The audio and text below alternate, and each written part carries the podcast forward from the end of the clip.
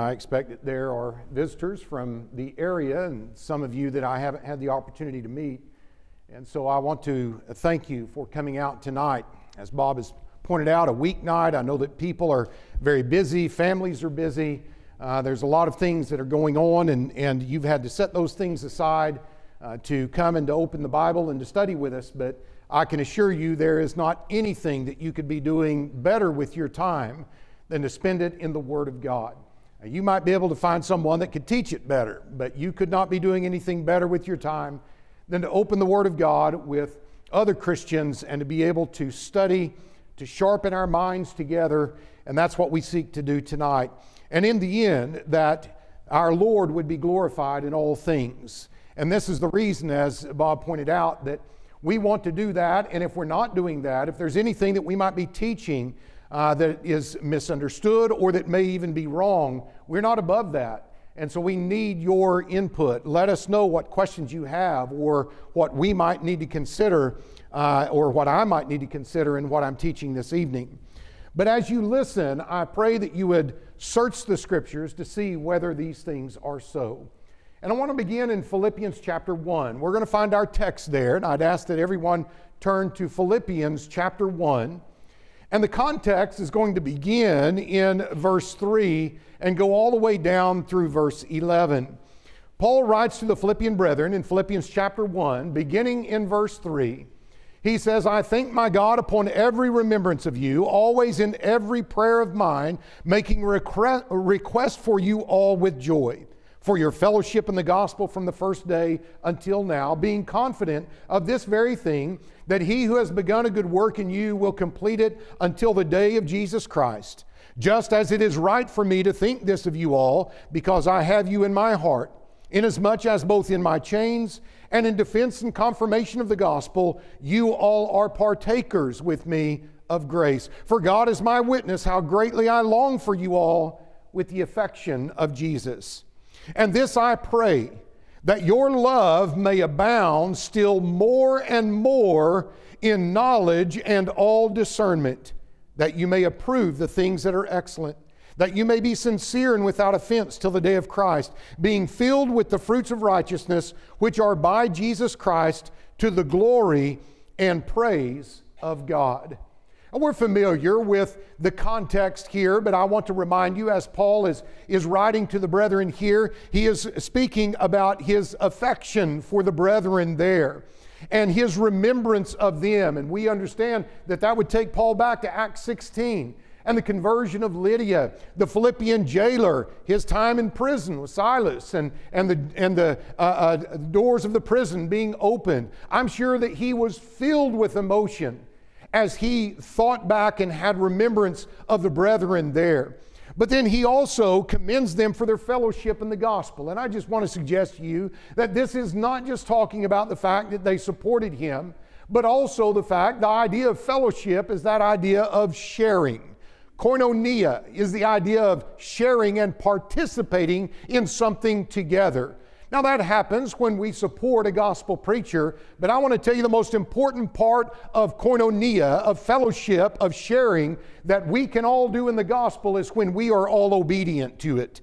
And I believe that Paul was speaking certainly at least about that aspect that the Philippian brethren were participating in their obedience to the gospel along with him. We're all in this together.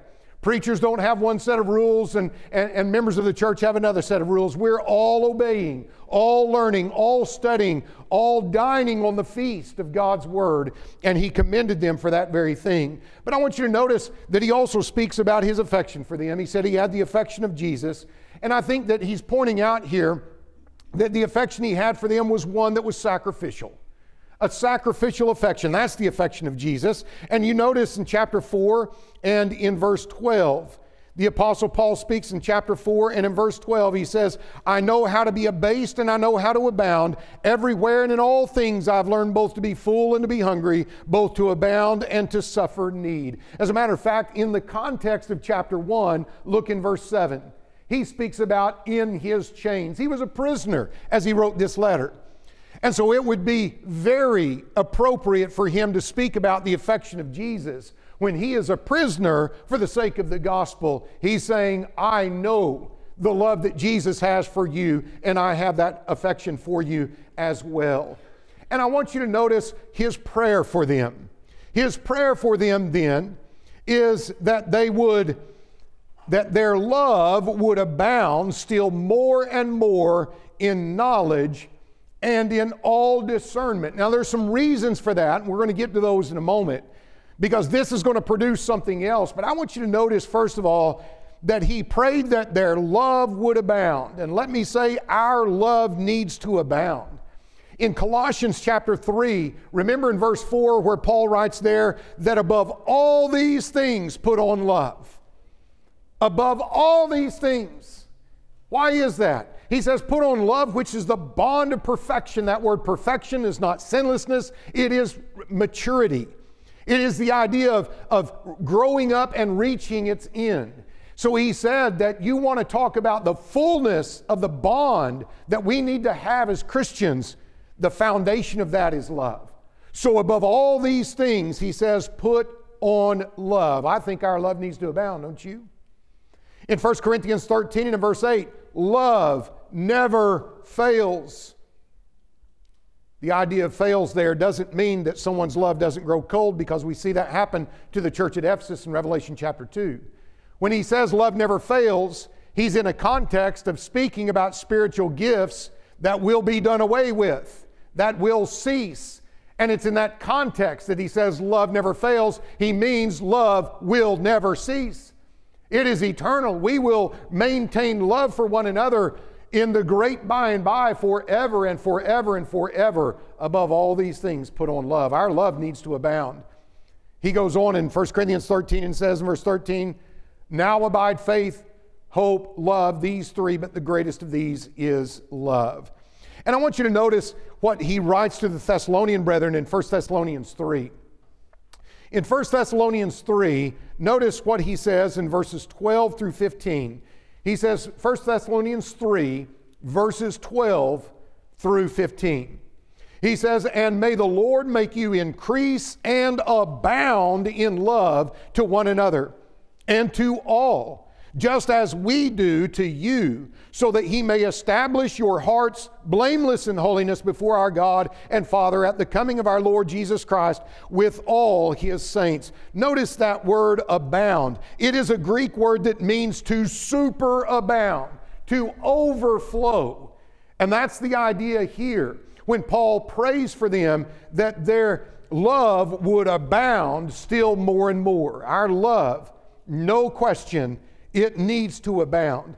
But here's what I want us to really dig into in this text. Again, this passage here is one of those pearls that you're reading through it and you think, man, I know there's more there than what I've just grabbed. You're going skimming over this. And you come back to it and you think, what is that idea of abounding more and more in knowledge and discernment? You know, sometimes we will talk to people about the Bible and we'll express to them, well, you know, the Bible authorizes this, the Bible says this. They'll tell us what they do, and we'll say, well, where's your authority for that? And, and you know, the Bible says this about the plan of salvation, and sometimes we're accused of having a head knowledge, whereas others have a heart knowledge. You ever heard that? People say, well, yeah, all right, all right, Brett, you can quote a lot of verses. You got a, you got a head knowledge of Christ. I've got a heart knowledge of Christ. Let me tell you something. If you've got a heart knowledge of Christ, it begins in your intellect, it is in your head. He says that our love needs to abound more and more in knowledge. And that's the thing, that is the aspect of love that so many people miss. They don't understand. To them, love is, is merely a feeling, but he's telling us that proper love, biblical love, is not an ignorant love. It is not just a feeling that doesn't know what it's doing, but it just feels like it needs to do this. When we have biblical love, we know what we love and we know why we love. When I study with couples uh, before they get married, if I'm going to do a wedding, we're going to have quite a few marriage classes before that wedding. And one of the things that I'll ask them is, Do you love one another? And of course, they're always just, Oh, yeah. You know, they can't hardly talk. They're just smiling so big. And then I'll ask me, tell me why you love him. Tell me why you love her. And I catch them flat footed sometimes because I, they haven't really articulated it. Now, certainly, many couples can tell me in, in beautiful ways why they love one another. But it's amazing how many times a person has thought, well, I've never really thought of that. I just, I just do, you know, I just, I can't, I can't put it into words. I just, I just love them. Well, you better be able to put it into words because I'm going to tell you, after you get married and after you have children, there needs to be some solid facts behind your love. That is what you're going to build upon. As a matter of fact, you think about loving God with all of our heart, mind, and soul. That's an intelligent love. Our love is not blind, our love is not merely a feeling or an emotion. He says here that our love needs to abound. Yes, let it, let it abound, superabound, but abound in knowledge and in all discernment. To abound in love and in all discernment. That's interesting, isn't it? Discernment is the ability to judge well. It is the idea of perception. Our love is discerning. And what that means is that our love is the kind of love that sees both danger and potential. I say both of those because I'm not saying you need to be a negative Nancy about the love that you have. I'm not saying that you need to think, oh man, chicken little, the sky's falling, everything's going to be bad. You need to see the potential, but young people, you also need to see the danger. That's the idea. You can have that feeling that you would call love, and there can be tremendous danger in that relationship. And if your love abounds in knowledge and in all discernment, it will discern, it will see that. And I understand that may not sound romantic, but that's the kind of love that will bring two people together that will stay together. That's the kind of love for brethren upon which ch- churches are built and they are solid. That's the love that we need. The sad thing is that this idea of love is being hijacked. It's being misused to accommodate every form of error. Well, we just love one another. We're not going to talk about that. We just need to be a church of love. We don't need to worry about crossing the T's and dotting the I's. We don't worry about what somebody is teaching about this or about that. We just need to love one another. That is not biblical love. Biblical love is, abounds in knowledge and discernment. And not only that, but we need to understand that people are hijacking it and making it into something immoral. This text is going to help us to understand the love that Christians are to have and the characteristics of that love. So, what is a love that abounds in knowledge and in all discernment? And when we think about our love, the love that we have, We've got a love for God. We've got a love for brethren. We have a, a, love between husband and wife, a love of parents for their children. And then, of course, young people fall in love. You know, we, we use that word fall, you know, like you trip over something and you just, you're just there. And it feels that way. There's no doubt about it. I want to look at just a few of these aspects of love, and I want to look at them in light of this scripture, and that's what I want you to do with me tonight. I want you to be testing yourself, examining yourself as to whether you are in the faith. Is your love abounding in knowledge and discernment as we look at these various aspects of love? And I want to start at the beginning with that love that we just fall into with another person in dating and prior to marriage. This dating, this romantic love is so important. But I want to tell you, there is an empty aspect of love even in this realm. Look in Proverbs 7. We're going to spend some time in Proverbs. Go ahead and turn over there. We're going to kind of camp out in those first six, seven, eight, nine chapters here for just a little while. But I want to look in chapter 7, and I bet you're familiar with that. There was a young man in chapter 7 that we're going to read about. But I want to jump ahead to verse 18. We'll come back just a little bit. But I want to start in verse 18 and listen to what the immoral woman says to the young man that she is seducing. She says, she's a married woman now, and her husband's away on a journey, but she says to this young man in verse 18, Come, let us take our fill of love until morning. Let us delight ourselves with love. I want to tell you, that is an absolute empty love. That is not love in any way, any shape, or in any form according to the Bible.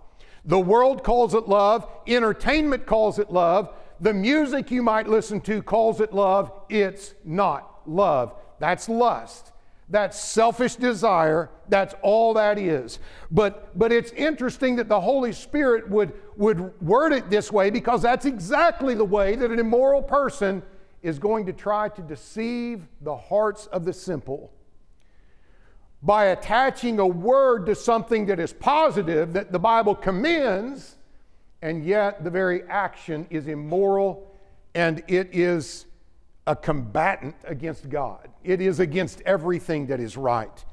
That is an empty love. But let's think about a love that has knowledge and that discerns. You go back to cha- verse 7 of this chapter, and you're going to see the, uh, the uh, antonym or the antithesis of love abounding in knowledge and discernment. It says about the young man in chapter 7, Proverbs 7, and in verse 7, I saw among the simple, that's speaking about the fact that he's, he's foolish. He doesn't have a lot of knowledge. I saw among the simple, I perceived among the youths a young man devoid of understanding. Reading from the New King James Version. He lacks something that's crucial. It is impossible for him to have love in the fullness of the biblical sense when he is devoid of understanding because love needs to abound in knowledge and in all discernment. And let's see an example of that. What does that look like? Young people, I want you to think about this because this young man was being swept off his feet by what I would expect would be an attractive woman. Now, what, what do we see about this? How was he deceived? You need to know this. In verse 21, let's jump ahead now to verse 21. He says, With her enticing speech, she caused him to yield. He gave in. She had all the right words, she knew how to say it. Oh, she built him up, talked about how good he was. She had been looking all night for this young man. Wow, he feels good about himself. Enticing speech. She caused him to yield. With her flattering lips, she seduced him. Immediately, he went after her as an ox goes to the slaughter, or as a fool to the correction of the stocks. Verse 23, listen to how deadly this is.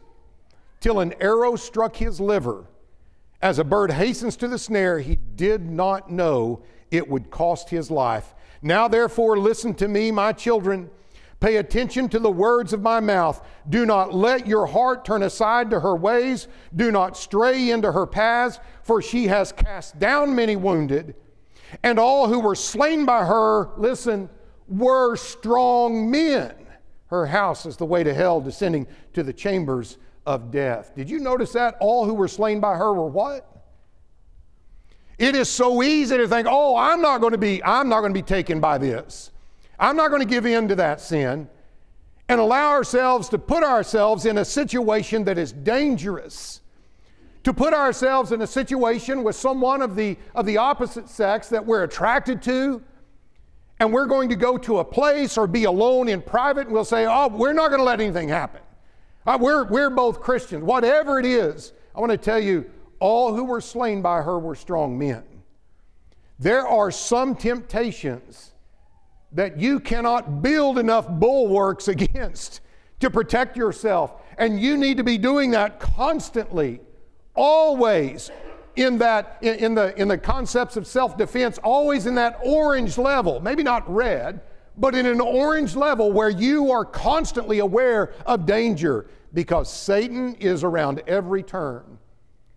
He's going to be working on you. And this is what this young man did not understand that her house is the way to hell, descending to the chambers of death. And so I want to say that a, no, a love that abounds in knowledge and discernment is going to know and discern. It's going to know and discern the dangers and the pitfalls of dating. I'm not saying that to make you say, well, I don't even think I want to date. No, we need to get to know a person before we marry them. I, I, look, there are a number of different ways that can be done. Dating's not the only way. I'm not going to get into that tonight, but you're going to have to spend some time with them. How do you conduct yourself with someone that you have that strong of an attraction to and it's growing every time you're around them. You, you're just drawn more and more to them. How do you survive that? This is real. This is legit. How are you going to do that? You need to constantly know and discern the dangers that are there and avoid those dangers. And there's a way to do it. This is what we've got to do. And I want you to just, just note how often God warns us about this very danger. Look in chapter 5, Proverbs chapter 5, and notice what he says beginning in verse 1. My son, pay attention to my wisdom, lend your ear to my understanding, that you may preserve discretion and your lips may keep knowledge, for the lips of an immoral woman drip honey. Her mouth is smoother than oil, but in the end, she is bitter as wormwood, sharp as a two edged sword. Her feet go down to death. Her steps lay hold of hell, lest you ponder her path of life. Her ways are unstable. You do not know them. You know what he's saying? Don't even try. You think, oh, I'm going to get this figured out. You, you might think to yourself, oh, well, I'm, I'm going to be their savior. I know what's wrong. I'm going to fix everything in their life. I know why this has happened. He said, You don't know them. Don't put yourself in that place. You need to set some boundaries. This is a place that you don't go. And that's that he's not saying that about anyone of the opposite sex. He's talking about that person that is worldly on a level of immoral. You need to let somebody else deal with that, not somebody somebody who's falling in love with that person and incredibly attracted to that person. You are not qualified. And I would dare to say you're not capable. So stay away from that. In chapter 6, he says in verse 23, the commandment is a lamp. Chapter 6 and verse 23, and the law a light. He said, God's telling you these things. He's going to light up your way reproofs of instruction are the way of life to keep you from the evil woman, from the flattering tongue of a seductress. Do not lust after her in your beauty, uh, uh, after her beauty in your heart, nor let her allure you with her eyelids. For by means of a harlot, a man is reduced to a crust of bread, and an adulteress will prey upon his precious life. Now, a lot of these are metaphors that are used here God is certainly not saying that there's a greater danger with immoral women than there is with immoral men. Young women, you need to take note of these same things. There are plenty of young men that are immoral, that do not have your best interest at heart, and all they care about is satisfying their own selfish desire. All of you young people need to understand that all of these passages apply to you, and the danger is there. That doesn't mean you need to run from, from uh, uh, getting to know somebody. It means that you simply need that your love would abound in a knowledge and a discernment. It's not gullible, it's, it's not naive, it's not ignorant. You know what you're doing. He warns us in chapter 9 and verses 16 through 18. And then look in Hebrews 13 and in verse 4. He says, Marriage is honorable among all, and the bed undefiled. But fornicators and adulterers, God will judge. God has so much to say about this danger of sexual immorality. And there's probably not another time in life where it will be as dangerous to you as when you are unmarried with someone of the opposite sex that you're incredibly attracted to and drawn to emotionally and intellectually, and that you have the charge and the responsibility to stay pure. It's, it's real. And you need to know that because when you know that, you're going to share with that person, hey, we need to have some boundaries here. I care about your soul, and I hope you care enough about mine. We're going to have some boundaries. We're going to have an agreement. And when we, if we ever get even close to crossing that line, then we need to have a powwow, and we probably need to talk to somebody else, and we need to change something about the pattern of our conduct.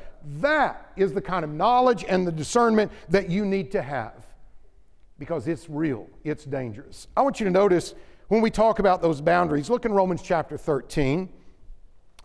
I want to I want to just take some biblical principles, and Romans 13 is not talking about dating, but he gives us a principle here that can be applied to a lot of things. This is just a principle that Christians need to follow. And in verse 13, Proverb, or, or, I'm sorry, Romans 13, verse 13, he said, Let us walk properly. That's what you need to do when you're dating, right?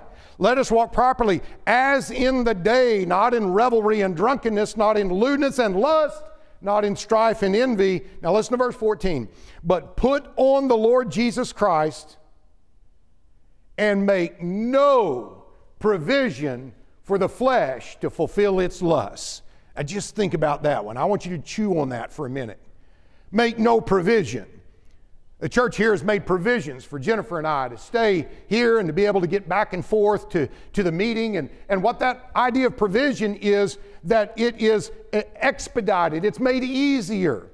You, you come to our house, we're going to make provisions for you. Uh, Jennifer will put out the nice towels when you're there, and, and you're going to have all the little things that you need, all the little knickknacks that I wouldn't even think about. That's making provision. And what that does is it makes your stay easier. And he says, don't make Satan stay easy. Don't make provision for him or for the flesh to fulfill its lust. Now, what would that look like? What kind of provision might I make for the flesh to fulfill its lust. Well, how about immodest dress? How about being with someone of the opposite sex that I'm already physically attracted to, drawn to emotionally, and now they're dressed in a way that is going to incite and explode that kind of lust? It's off the charts. And then on top of that, you go to see a movie that is filled with sexual innuendo, if not a, a, certain amount of nudity or there's filthy language involved, there, there's all kinds of lustful scenes in the movie. Don't you think that you're making provision for the flesh to fulfill its lust? If you're not sure, let me tell you, you are. You don't need to be going anywhere or doing anything that is going to stir and generate that. There are a lot of times that young people think that as far as uh, uh, making out is concerned, physical contact with a person that you're not married to, that, well, as long as we don't go all the way, it's okay. You need to read this verse again. Because I'm telling you, that's exactly what that amounts to. There is nothing in dating that is accomplished in making out with someone. That's something that belongs in marriage. All you're doing is lighting that fuse. All you're doing is inciting that kind of lust and making provision for it. And add to that 1 Peter chapter 2. Turn over there to 1 Peter 2 and notice another one of these principles in verse 11. 1 Peter 2 and in verse 11 he says, I beg you, as sojourners and pilgrims, abstain from fleshly lusts which war against the soul. That word abstain, we know what abstinence is. Abstain means that you, you are a teetotaler, zero, zilch, nada. You're not going to do anything that is going to stir up the desires that war against the soul. That sexual desire outside of marriage, it wars against the soul. We are living in an absolute epidemic of pornography. What has happened with smartphones and computers and the internet, I don't know that we'll ever be able to put that back in the box. And we're going to have to deal with that on a, I mean, this is a trauma level. This is the idea of needing to set up a tent and resuscitate people because of the extent of that. And so you need to understand that as you are dating today, you're dating in an environment that's different than the one I was in. And it was bad enough then. You've got to know and understand these dangers. Ecclesiastes chapter 11 says, I don't want you to think I'm, I'm trying to be so negative here. Ecclesiastes 11 says in verse 9, Rejoice, O young man, in your youth, and let your heart cheer you in the days of your youth. Walk in the ways of your heart and the sight of your eyes, but know that for all these, God will bring you into judgment. You see that balance? It sees both the potential and the danger. He says in verse 10, Therefore, remove sorrow from your heart, put away evil from your flesh, for childhood and youth are vanity. God's saying, I want you to enjoy being young. He created us in a certain way that there, there are experiences that we have in youth that cannot be replicated, but you want to be able to look back on those experiences with joy and not regret, with, with joy and not with shame. So he's telling us enjoy your youth, but do it with an awareness of what is there. I, am I'm, I'm, I'm impressed by the Song of Solomon in chapter 2, where the Shulamite girl in verse 4, she says in Song of Solomon, chapter 2 and verse 4, He brought me to the banqueting house. His banner over me was love. Sustain me with cakes of raisins. Refresh me with apples, for I'm lovesick. Sounds like a young woman. sweet. And then in verse 6, she says, His left hand is under my head, and his right hand embraces me. And then in verse 7, as if she says, Wait, stop. She said, I charge you, O daughters of Jerusalem, by the gazelles or by the does of the field, do not stir up or awaken love until it pleases. She has the awareness that there is a time and a place for everything. And that kind of physical desire does not need to be stirred up because once it starts moving, it's like a freight train and it's, hard, it, it's not going to stop on a dime. Understand, have a knowledge and a discernment. But let me suggest another aspect of knowledge and discernment that's not quite so negative, but it's one that you need to be mindful of. Dating is not a sport. People's hearts are involved. People get hurt. And we need to be mindful of that. And look in 1 Timothy chapter 5 and verses 1 through 2. In 1 Timothy chapter 5 and verses 1 through 2, Paul said, Do not rebuke an older man, but exhort him as a father, younger men as brothers, older women as mothers. Are you there? Younger women as sisters with all purity. And when I talk to my boys about that, they were like, Ooh, I don't want to date my sister. you know, I understand that. None of us would. But what he's saying is that there is a way that you look at your sister. There's a, there's a way, you know, I can give my sister a hug, I can give her a kiss when I see her. Absolutely innocent. Not a thought, nothing there. And he's saying that you want to handle yourself in a way like you would with your sister, where you're like, whoa, I'm, yeah, yeah, no. I don't want anyone to think anything. No, I don't want anything there to be impure in any way. There is just a boundary, there is a consciousness of purity with your sister. And what he's saying is that you need to be that way with all the younger women. And Paul was a young man. And so I would say that as you think about this, you need to consider the younger women as a sister. And notice he said, with all purity. I understand what that means. When, when he tells me to entreat an older man as a father, when I first started preaching, I got it. There's a certain way that I talked to my dad. Even if I disagreed with him, it was more of a question. It was, you know, you, you didn't make fun of dad. You, you, there was a certain way you talked to him with a tremendous amount of respect, and that guided me throughout my earlier years with older men, still does. By that same token, I understand what this means about the younger women with all purity, and young men, you need to understand that too. But add to that Matthew 7. This isn't talking about dating. It's another principle, Matthew 7 and in verse 12. Matthew 7 and verse 12, sometimes called the golden rule. He says, Therefore, whatever you want men to do to you, do also to them. For this is the law and the prophets. What does that have to do with dating? You know, the idea that dating is a sport and that you're going to break up before they do, uh, that you're going to break their hearts and who cares, that's just the kind of person you are, you need to care because that's a serious thing. People are left with scars. It's not just something that you play with. You need to treat one another with respect and with purity. And coming back to the purity part of this, you might think, well, I, I think we're going to get married. Okay, after you get married, act like you're married, but not until then. Because no, you don't know that something might happen and you don't get married. She's married to someone else, you're married to someone else, and now you've got to face them. You've got to look at them across the congregation, across the church building. We need to protect the other person's honor and purity for their future mate. Because a lot of times, you may be dating somebody that you end up being great friends with, and you're even great friends with their future mate.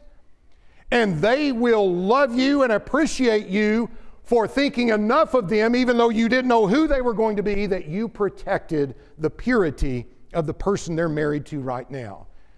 Do unto others as you would have them do unto you. You need that consideration. Consider, keep in mind that purity and keep in mind their heart. Treat them the way you want to be treated. Don't humiliate them. Don't embarrass them. That is a love that abounds in knowledge and discernment. And that's a love that's going to stay. It's going to be a love that you can look back on with joy. But let's take it to the next level. A husband's love for their wife. Obviously, there's an empty love here. A husband treating his wife with abuse and, and then claiming that he loves her, neglecting his wife for the selfish pursuit of work or hobby or career, whatever it might be, and claiming that he loves his husband, that he's giving her everything, he does all of this for her. That's not love. That is not love. No, a love that abounds in knowledge and discernment is a love that is going to know and discern her value. In Proverbs 31 and verse 10, who can find a virtuous wife? Her worth is far above rubies. The heart of her husband safely trusts her, and he will have no lack of gains. She does him good and not evil all the days of her life. Husbands, do we do we appreciate how valuable that is? that we can trust our wife. When she goes to the store, she's not going to exchange glances with another man there. We can trust her with the finances. We can trust her with the kids. We, we know that she's going to do everything in her power to build up our family. She's going to have your back. She's going to teach your children to respect you. Money can't buy that. You just there is nothing that compares to that value. She does him good and not evil all the days of her life. Take some time to spend with a man who has a wife that cannot be trusted and see the pain and the anguish in his heart. And so I say that because if, if that's the case, if you're married to a woman like that, and I expect that probably all of us here are, let her know that. Let your children know that.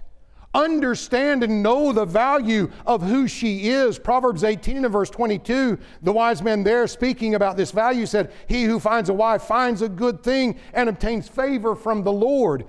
You may have to be married for a few years to really understand it, but I'm telling you, if you're married to a godly woman, you are going to be amazed. You're going to stand in awe at the grace of God that you we're blessed with someone to love you in that way, to support you, and to build a family with you in just that very way. God said it's not good that man should be alone, and He gave him a helpmeet. And men, we, we, Satan's doing everything he can in entertainment, in music, and yes, in pornography to pollute your value of your wife. And too many men, and I dare to say, too many men who claim to be Christians, are getting caught up in this and thinking that if their wife is not willing to be worldly and more sexual, like what women are in the realm of pornography, that they just didn't find the right wife. I'm going to tell you, you've missed it. You've missed it. That is not where it's at. Now, don't misunderstand me. The sexual relationship is absolutely crucial in a marriage. It's important. It generates and complements every other aspect of love. It needs to be there, it needs to be healthy. And if it's not, get help from faithful people. But do not try to replicate what is in the world and what is in pornography, and to think that if your wife is not there, that you don't have a valuable wife, because that's not where the value is found in those things. As a matter of fact, if you were to find a woman like that, then we would go back to the point we just made, and the heart of her husband safely trusting in her probably wouldn't be there. You need to know and discern her value, and you need to praise her for her value. In Proverbs 31, we just saw that her worth is far above rubies, but in verse 27, it says, She watches over the ways of her household and does not eat the bread of idleness. She's not a lazy woman, and she's getting it done. You want to see somebody work, you just follow a wife and a mom around for a day. You just take every step she takes. Bend over every time she bends over. Pick up something every time she picks something up. Make a bed every time she makes a bed. You'll want to go back to your job. He says she does not eat the bread of idleness. Her children rise up and call her blessed. You know why they do? Because her husband also does, and he praises her. Husbands, we train our children to appreciate their mom. And when we do that, especially with our boys, We're going to train them to find someone like that and to show that value for her and to praise her because listen, the world is not going to praise your wife if she's a godly woman. If she is devoted to her family and to her husband and giving her all to making, keeping a home, to the domestic responsibilities of being a wife and a mother, the world is going to mock her decisions. No one is going to have a special day for her. So you need to make sure that you let her know in a genuine way I am so thankful for you, and I see what you're doing. And point it out, express it to her, and what she's good at, and what you appreciate. And you tell your boys about their mom and, and what she accomplishes and how impressed you are. And you're going to raise boys that are not women haters. And you do that with your daughters fathers. You do that with your daughters, and they're going to understand what a godly man looks like and sounds like, and they're not going to marry a woman hater. They're going to marry a man that understands and appreciates his wife. They're going to know what they should expect in a godly man. And they're not going to marry into a situation that's going to bring them anguish in most cases. We need to praise her. And then we need to manifest that love through sacrificial service. We need to pray, we need to manifest that love. Ephesians 5 and verses 25 through 29. Husbands, love your wives as Christ also loved the church and gave himself for her. You know, the wife is to be in submission to her husband. We understand that. But in reality, you know, when, when Rehoboam was struggling with what to do, the people co- complained about the tax burden. And he went and he talked to the older men and he talked to the younger men and he took the advice of the younger men. You remember what the older men told him? He said, What do I do about this? They said, If you will serve the people, they will serve you the rest of their life.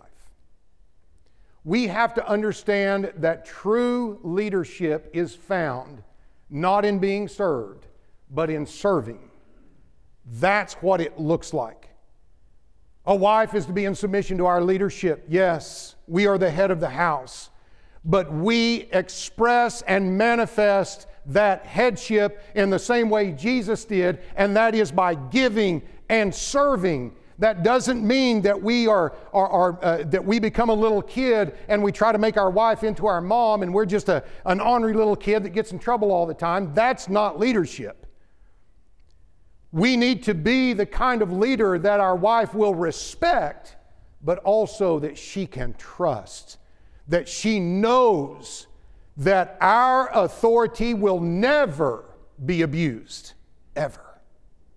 And you show that by sacrificial, selfless giving and serving. And finally, love that abounds in knowledge and discernment will know our wife intellectually. We understand, we're not going to understand everything. Please don't get me wrong. We'll still wonder why does she put, why does she hang that picture there? You know, I mean, there's just going to be some things we don't get. But as far as knowing her intellectually, what she likes, what she doesn't like, what, what her preferences are. And we're going to know her emotionally, what hurts her, what makes her feel insecure, what makes her feel like she's not safe. And we're going to make sure that we don't ever allow that.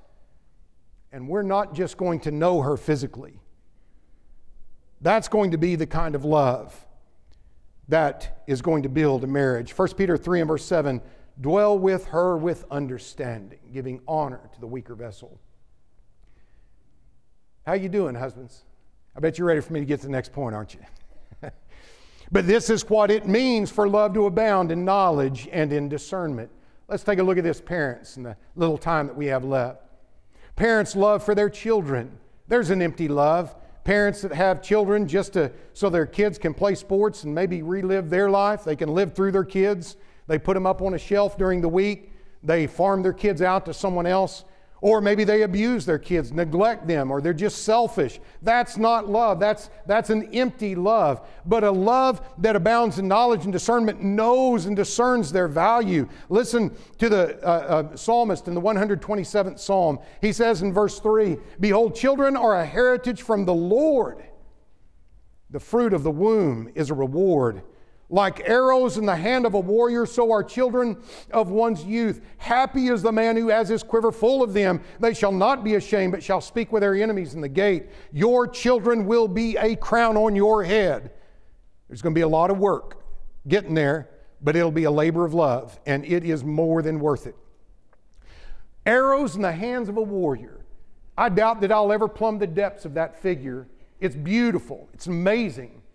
But I, I want you to think with me about the fact that as parents, we have a very small window of opportunity with our children. And it goes by like that. And what he's telling us is, and I don't know if you've ever been involved in archery, but I, I like to, to hunt that way. He says that it's like taking a child and, and you're, you're pulling them back and you're setting the trajectory, and there's going to be a point in time when you let that arrow go. And it's all going to come down to how you pulled it back and how you set the trajectory. And after that, there's going to be some things that you can add and you can help with, but to a large degree, it's over. You're going to live with the consequences of how you handled that arrow. I, I, I had a friend that I hunted with out in eastern New Mexico, and uh, he hunted primitive with a long bow and he made his own arrows and turned them. And he was so attentive to the round of that arrow and the straightness of it. And it was absolutely amazing the care he took with that. And that's exactly what God's saying that we do with our children. We see the value of what they can accomplish if we set them on the right trajectory. But we've got to know some things. And one of the things, parents, let me take just a little bit of time. We need to know the connection between love and discipline. And this, is, this has always been a challenge for young parents the failure to understand the importance of what the Bible refers to as discipline. In Proverbs 13 and verse 24, he who spares his rod hates his son. You can't make it any clearer than that. I know that there's people who are going to go, Oh, I, I know that's in there, Brett, but my child's different. My kid's different. Look, all kids are different. All, I had three, every one of them's different.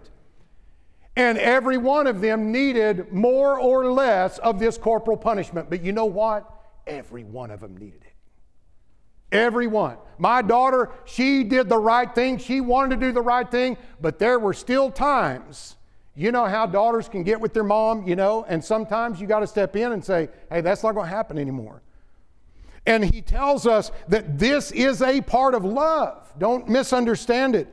In Hebrews chapter 12, he says in verse 5 Have you forgotten the exhortation that speaks to you as to sons? My son, do not despise, that is to think little of, the chastening, that's a word that means scourging, of the Lord, nor be discouraged when you are rebuked by him. For whom the Lord loves, he chastens and scourges every son whom he receives. Now, I know this is a metaphor, it's not talking about family life, but he uses it as an example. He says, Our fathers chastened us as seemed best to them. He's saying this is the way it's supposed to be done. In Proverbs 19 and verse 18, he says, Chasten your son while there's hope, and do not set your heart on his destruction. Proverbs 23 in verse 13 through 14 do not withhold correction from a child, for if you beat him with a rod, he will not die. When I was a kid, I didn't know that. I thought I was going to die. That's part of what made it so effective. I didn't want another one. But God, and I'm so thankful to God, He tells us this as parents so that we understand. When you're applying the rod to their backside in the right way, coupled with love, they're not going to die. The key is for them to think they might, but they're not going to die. They just have to understand that you're the parent and you're going to win you have to have that deliberate determination. Proverbs 25, 22 and verse 15 foolishness is bound up in the heart of a child, the rod of correction will drive it far from him. That's because there is a powerful learning value in pain. Just enough. It needs to be measured. And it's always measured right by someone who loves their child. I don't need to, I don't need to use corporal punishment with your children. you know, I, I'm not going to have the same amount of love for them that you have for them. It's going to be measured properly when you love them. And let me say this because I, I, I, preach on this often because this is from the Bible and we need to preach on this. We need to remind young parents this is part of being a Christian is to train our children in the nurture and admonition of the Lord and God says that that is done in part with corporal punishment. There is no ands, ifs, or buts about it. Your kid isn't different. They are, they're different, like all kids are different. All kids need some measure of this. But what I haven't always complemented this with, and, and I think I grew up in a home where I never doubted the love that my parents had for me, and I never doubted the fact that they were going to do what they said they were going to do. Never did my dad say, if you do that again, I'm going to give you a whipping and not do it when I did it again. He never lied to me, ever. That's why I believed him, and that helped me to understand when God says that he's going to do something, he's going to do it. He's not going to threaten hell and then later say, Oh, I'm kidding, my grace is going to cover all that. God tells us the truth. Parents, you need to tell the truth if you're telling your children you're going to do this. But here's the important thing I knew that my parents loved me. And I know that some people grow up in a home where corporal punishment is there out of anger, not out of love. And that puts a sour taste in your mouth about it. Don't throw the baby out with the bathwater. It's not the corporal punishment, it's the lack of love that was wrong. Please understand. And I and there when I was a young young parent, there was a time when I thought, well, you just need to whip them, you know. That's just going to fix it. It doesn't. It, that's only one part of it. You need, you must have consistency. This, this training must be done with consistency, with a deep, genuine love, and with a deep, genuine interest, and with a deep, genuine, determined will to win. Parents, you got to be smarter than your kids. I mean, maybe you got to get up earlier, maybe you need to read a book. But we got some kids out there that, man, they're, they're pretty good. They're going to fool us get ahead, stay ahead. And you need wholehearted devotion. But when I say that we need to know our children, I mean we need to know them. We need to discern their areas of strength and build on their anchors, and every one of them is going to be different. And that we may have a kid that's like us, and we may have another kid that we don't understand why in the world they like that. Don't ever let them know that. You make sure that they know you're just as proud of them as the kid that's doing what you did when you was a kid. That stuff doesn't matter. What matters is that they bloom where they've been planted and that they become the best John that they can be, the best Mary that they can be. God gave them certain skills, and we need to encourage that. Fathers, demonstrate your genuine interest in your children because they know, they can tell, and it's going to leave scars on them if you don't. We must have that discernment and that knowledge for our children. Well, let me then quickly say, as far as brotherly love goes, the same is true. There is an empty love that James talks about, and that is when we, we say that we love a brother, but we don't really do anything to, uh, to help him. He says, If a brother or sister is naked and destitute of daily food, and one of you says to them, Depart in peace, be warm and filled, what have you done? That's an empty love. That's not real. No, we need to have a love that abounds in knowledge and discernment, and that begins with knowing our brethren. We need to know one another, and that's, that's where hospitality is going to come in. In Romans chapter 12, in verses 9 through 10, he said, Let love be without hypocrisy. In verse 10, be kindly affectionate to one another in brotherly love, in honor, giving preference to one another. And then he goes on in verse 15 rejoice with those who rejoice, weep with those who weep. We need to know what's going on in their life. And you're not going to know that by just saying hello and shaking hands out here in the foyer. You're going to need to spend time with them in your home, in their home, and elsewhere. We need to know our brethren. Hebrews 13 and verse 2 Do not forget to entertain strangers, for by so doing, some have unwittingly entertained angels. Peter said that we need to be hospitable without grumbling. We need to be happy about it because that's how we're going to get to know each other. But we also need to discern between matters of faith and opinion. 1 Corinthians 8 and verse 1, he's talking about the issue of meat sacrificed to idols, and his whole point was don't do something that's a matter of liberty that's going to cause your brother to stumble. Is not a matter of faith. God doesn't care whether you eat meat or don't eat meat. Don't make that an issue between brethren. And we need to be able to discern between those issues. But then let me say that love does not overlook sin. He rebuked the church at Corinth in chapter 5. He said that they were puffed up, they were looking the other way instead of dealing with the sin that was right there before them. And he said in verse 4 In the name of our Lord Jesus Christ, when you gather together along with my spirit, with the power of the Lord Jesus Christ, deliver such a one to Satan for the destruction of the flesh, that his spirit may be saved in the day of the Lord Jesus.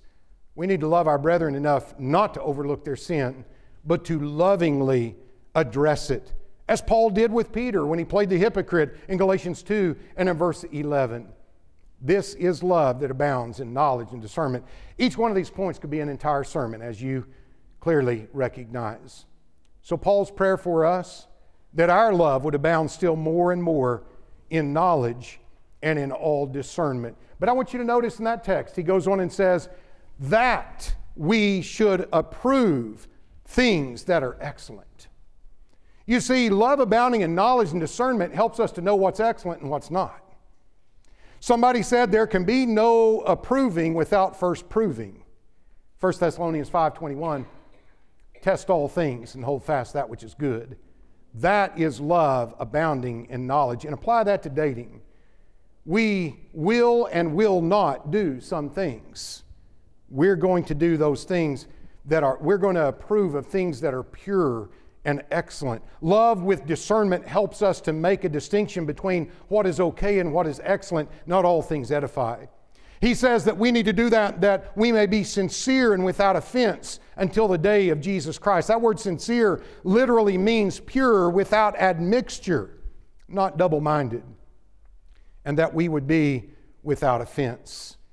That's how we're going to be able to stand before God with confidence in our relationship with Him and that we may be filled with the fruits of righteousness. This is the kind of love that's going to produce Christians that are actually reflecting Jesus Christ in the fruit of the Spirit in everything. Well, I appreciate your kind attention this evening. I've taken some extra time as I have in every one of these lessons. But I believe that we're dealing with things that are of such a serious matter and nature we need to look at them thoroughly. And we're dealing with things that pertain to our eternal existence. Where are you at? Where is your love at? The love that you have the person maybe that you're dating, or the, the love that you have for your children, for your wife, husbands, the love that, that you have for your brethren. How does it stack up against what the Bible teaches about love abounding in knowledge and discernment? I hope you'll make that application. If you're here this evening and you haven't obeyed the gospel of Christ, there is no love greater than the love that God has for you to send His only begotten Son to die on the cross for your sins, and the love of the Savior to come to this earth and condescend from His heavenly place and to take on the form of a man to die and to shed His blood for you. But He's done that, and because of that, if you believe in Him as your Savior, as the Son of God, confess your faith in Him, repent of your sins, and if you will be buried with him in the watery grave of baptism, you can rise up tonight to walk in newness of life and have all your sins washed away. Do you need to do that? Everything's ready and we can assist you with it. And if, as a child of God, there's anything you need to do to be right with God before you leave here tonight, do that. And if we can assist you, we want to. Whatever your need is, please come while we stand and sing the invitation song.